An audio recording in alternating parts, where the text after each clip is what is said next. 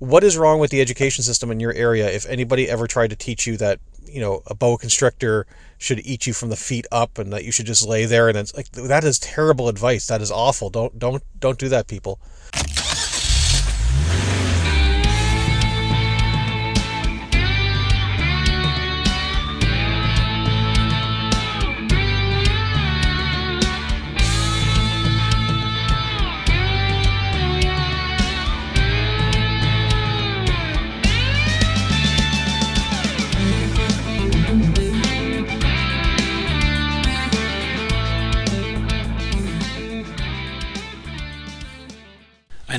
right? Which is especially weird knowing that I live in a swamp. You can step out of my back door and throw a rock and hit a swamp. So it's good information to have. You'd think I would have had it earlier, and technically I did, but we're not we're not going to go there because it's much funnier the other way around. And we have our resident expert, Kevin, of the Red Caps podcast. Thank you, Kevin, calling in from the Boa Constrictor Haven, that is, Canada. Kevin also calls in uh, at a timely point because he is one of the other podcasts doing OSR October. What is OSR October? Well, or OctoSR, depending on which hashtag you prefer. OctoSR is a month of celebration a month showing off how awesome the OSR is, how the gaming community that's sprung up around it, the hobby that's driving it, and the movement of design ethos and gameplay experience is driving great experiences within the OSR, despite what certain elements will have you believe. Kevin actually has a charity page set up. He's doing a fundraiser, which I will link in the show notes. Thank you, Kevin, for setting that up. That's more than I'm doing, more than I can do at this point. But we'll get into that at the end. And I would encourage everybody out there, if you have a blog, if you have a podcast, if you have a channel, think about diving in. So, why OSR October? Isn't there RPG a day month? Well, yeah, there is. But RPG a day is a pan experience. You're not going to bring a Monopoly to a Eurogame convention. It's just not the same experience. It's not what the same people are uh, wanting to play. So while we're not disparaging, we're kind of coming in as an homage. It's a great idea. It's a good opportunity to showcase the uh, playstyle and the games that we're on so that folks who may not know about them may come in. Alternatively, folks who do know about them but don't know the full depth of it, who may have gotten a bad impression, uh, can come in and see what's actually going on. There was some conversation about uh, cleaning up shop and uh, kind of distracting from undesirable elements in the OSR. That is a bad idea. In part because the more I listen to what folks want to remove from the hobby, to the people they want to silence in the hobby, the more I realize those folks aren't really that bad people. I'm not going to name anybody, but I'm. So, the first time I heard about DCC was from a group of people who said it's not OSR, it sucks, it's 3.5 with OSR painted over it. And so I bought DCC and I played it, and I had a lot of fun. Now, is it OSR? Eh, I'd say it's OSR adjacent, but the point is, just because somebody hates something, that's a good reason to check it out. And so I checked out some of the folks that people are uh, hating on, and sure, some of them have a bit of a rough edge, but by and large, they're playing the same games, they're believing the same beliefs about design, and I'm based on some of the ideas that folks are talking about censoring as part of OctoSR is I'm beginning to think I'm part of the bad crowd that they don't want to be around anymore. But um, so I'm not going to get involved in that. I'm not going to get involved in the cancel culture aspect. I think that's counterproductive. Um, however, I do think we need a prompt. This is not the first time we've tried OSR October. And I think the reason it fell apart in the past is the drive to be more freeform. Now, while I respect that OSR experience is primarily driven by your home, it's a DIY environment, it's a framework to build your campaign out of. You can't expect someone to devote a month of content. It's hard enough getting weekly content out. So, what I'm going to do is I'm going to focus on gaming. Not going to talk about people. I'm going to take it back to its roots. What is the OSR? I'm going to read the OSR primer. Uh, Matt Finch original, OG, uh, one of the people who worked on Osric, which tested the limits of the OGL, uh, lent the OSR its OSR acronym, and probably is one of the seminal works that started the movement. So I'm going to read his perspective. I'm going to read his primer and I'm going to go through it day by day and I'm going to tell you about gaming experiences that I've had that illustrate those points and how those points, what contentious or otherwise may be, influence a good experience at the tabletop. I will publish those points as I'm able to make them and I will uh, leave it to you, the other producers, to follow or not. It's up to you. Now, am I doing a daily prompt? I wanted to, but I'm going to be honest, I don't think I'm going to be able to.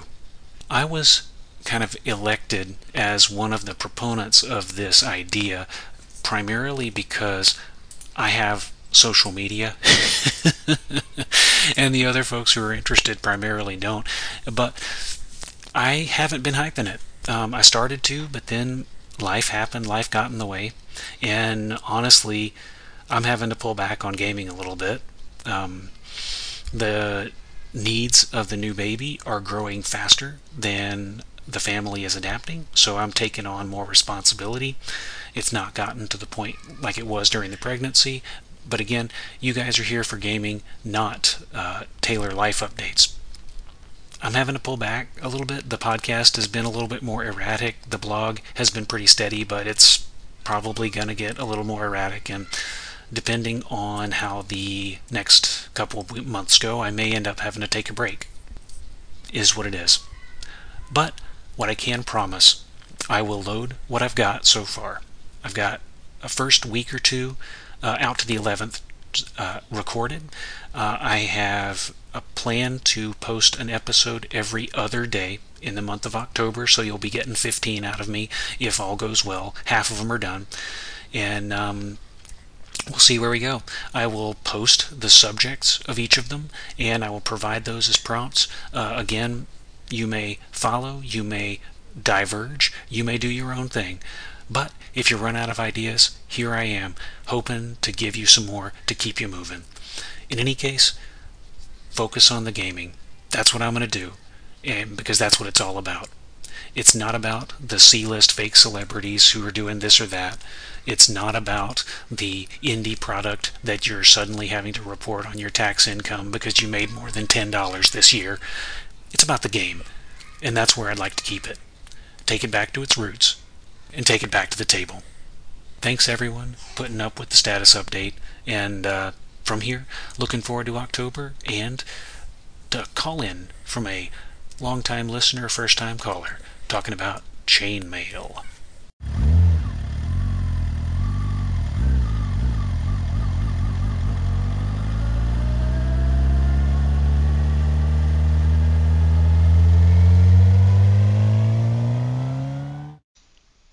Hey Taylor, uh, Boss here. I've been really enjoying your Ash Coast game. It's made my drive times to work a lot more fun, so thank you for that.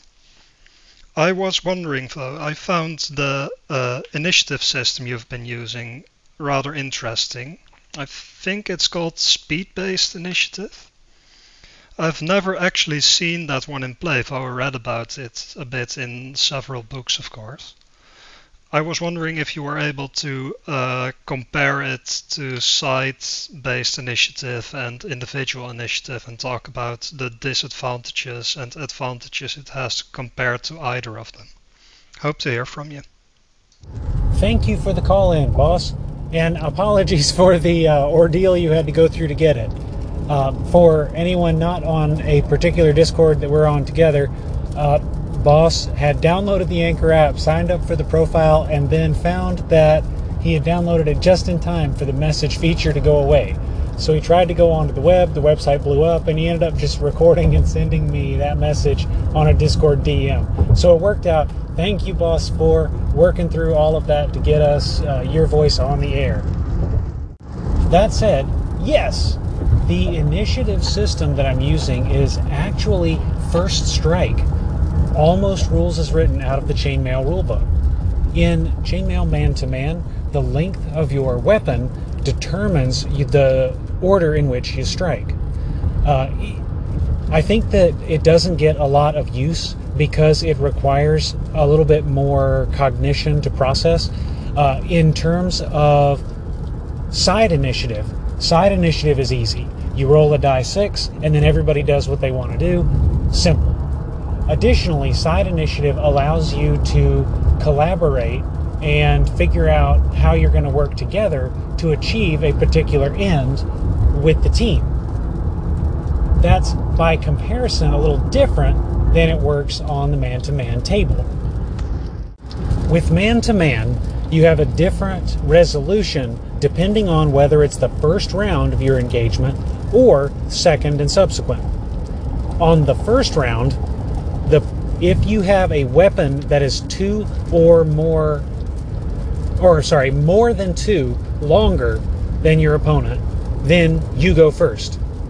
In the absence of a more than two length disparity, the participant who charged goes first. So if you were to come at me with an arming sword, which has a length of four, and I was fighting with a flail, which has a length of seven, I would hit you first because you were outside of my guard. And I was able to make contact, or attempting to at least, while you closed. Then, on subsequent turns, rounds, sorry, on subsequent rounds, the participant with the shorter weapon, so if you had two or fewer, then they go first, representing having gotten inside the guard. This has a little bit of a historical precedent, which is interesting.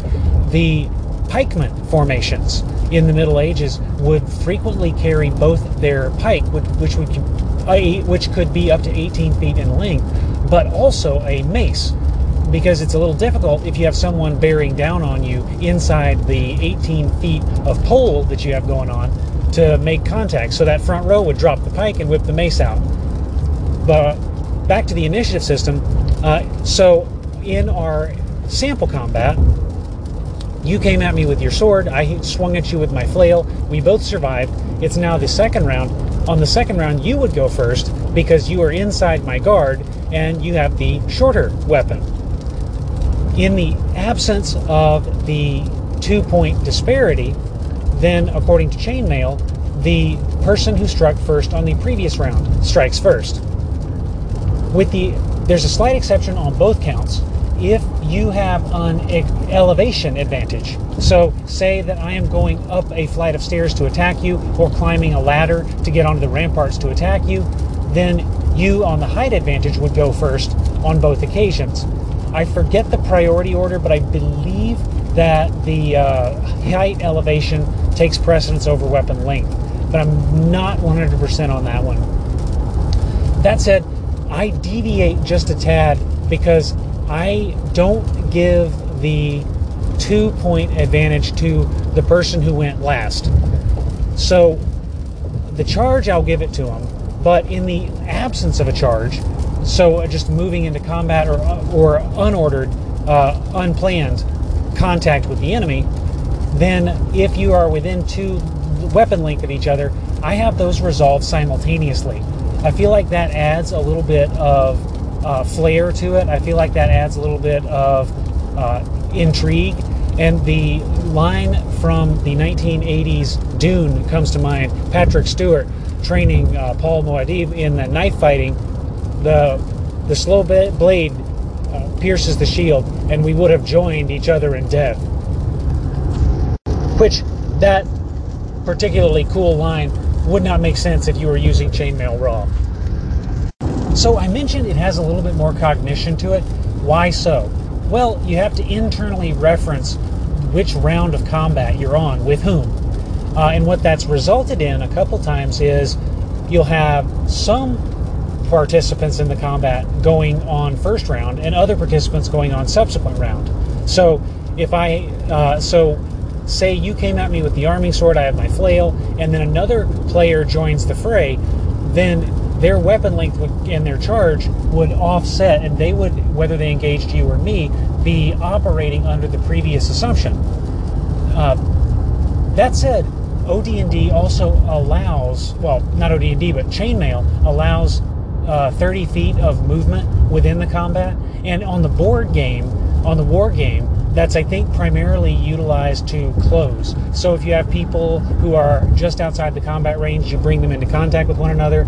If you have troops that are changing formation to come up and kind of block each other up and spread out your line, uh, that's used for that. Or wrapping around, if your line is significantly wider, you can encircle a smaller unit. That three inches is for that.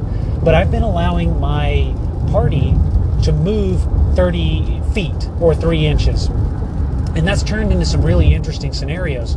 So one in particular, and uh, you will have listened to it, so I'm not spoiling it. But for those of you who haven't been keeping up with the Ash Coast actual plays, you may want to fast forward for just a bit.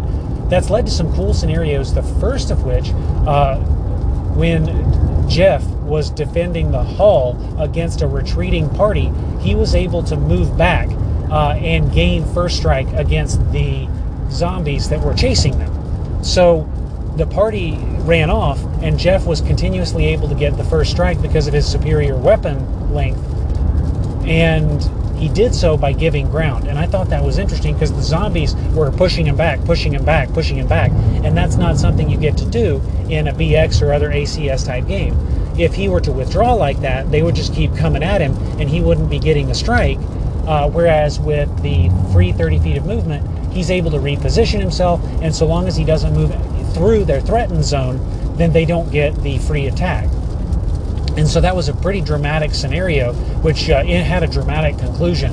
And I thought that uh, that by having the freedom of movement and observing that first round, subsequent round kind of pylon, that uh, produces dramatic effect. Then, with the simultaneous initiative, uh, I was editing another AP today the uh, first foray into the sunken temple of the guild horror, there was a another encounter with the shambling undead, and one of the players within two of the zom- the zombie. Specifically he was on the nose. The zombies strike at equivalent weapon length 4 and he was using an arming sword which was weapon length 4 uh, the he struck and they struck and while he was uh, the player, Thaddeus was uh, uh, unable to take the zombie down, uh, the zombie requiring two concurrent hits to drop.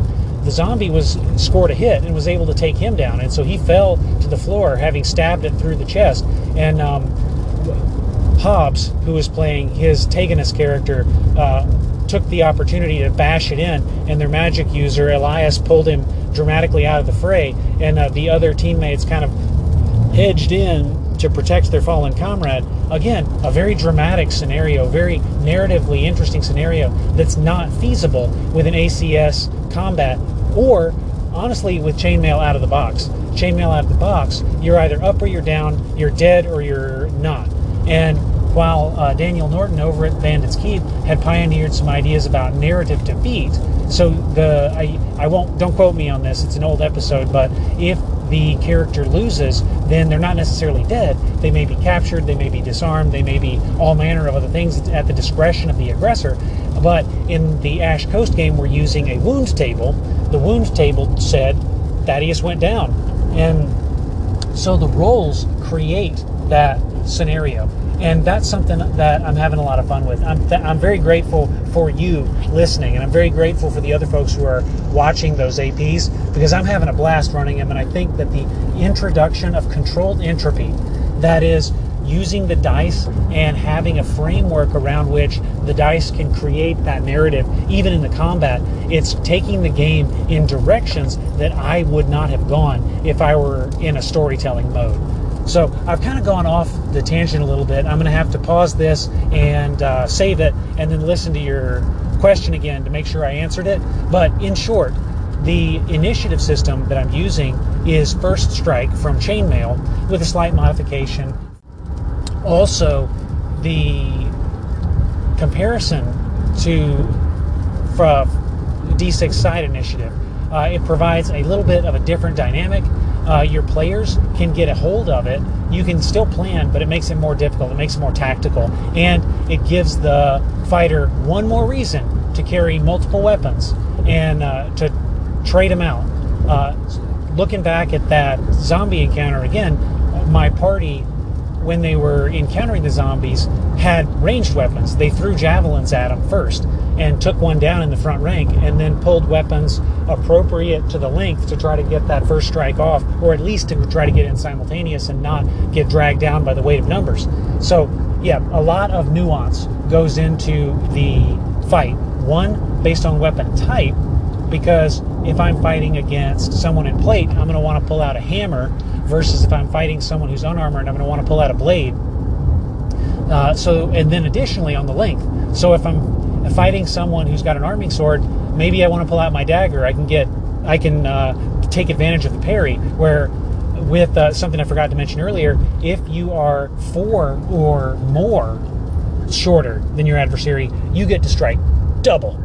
So if I have a if you come at me with an arming sword and I drop my Zweihander on the second round in favor of my dagger, that means I'm now. Uh, well, this doesn't work because its armor arming sword is a four. But say you were using a Morning Star, which is a six, uh, or an axe, which is a five.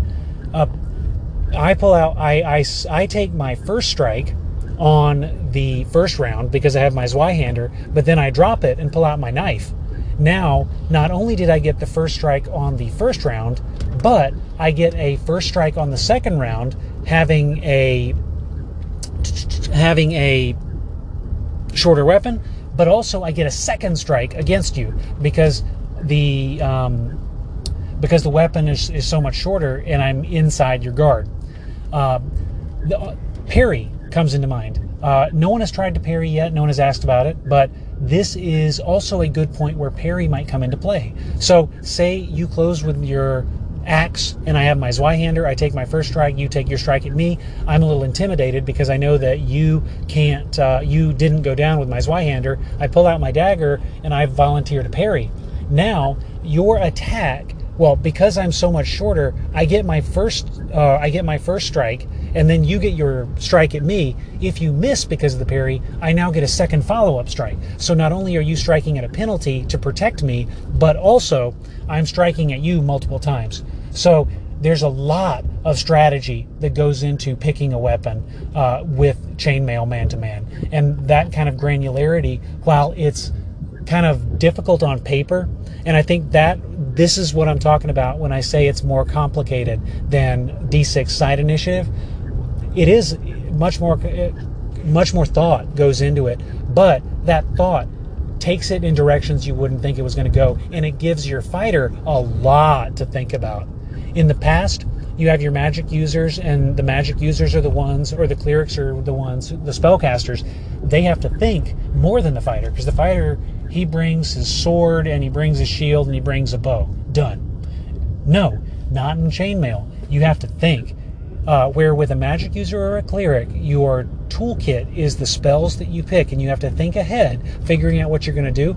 The fighter, now you're bringing an arsenal with you. You bring a, a, weapon based on what you think you'll encounter. You bring a second weapon in case the first weapon gets disarmed or dropped. You bring a third weapon just in case you need to get inside the guard. So the fighter very rapidly becomes the most uh, thought inspiring unit in the game uh, in my experience to date so far. We have not gotten to the point where I've got spellcasters slinging multiple spells in a given uh, encounter yet. So we'll see uh, how that takes us when we get there. All right, I went back and I re listened to your message. I do think I hit all the points, and I probably went off on a tangent or two, too, there. Got a little bit of deep dive. Maybe this will be my deep dive into experiences in chainmail so far. Uh, there's my episode title Experiences in Chainmail with Boss, the Swamp German. So, anyway, thank you for calling in. Hopefully, I'll get a Eurozone game in one of these weeks and uh, you'll be able to play with us. Who knows? Uh, we'll ruin your commute doing that one of these days. Uh, thanks for calling in and thank you for putting up with all of the shenanigans it took to get there. Delve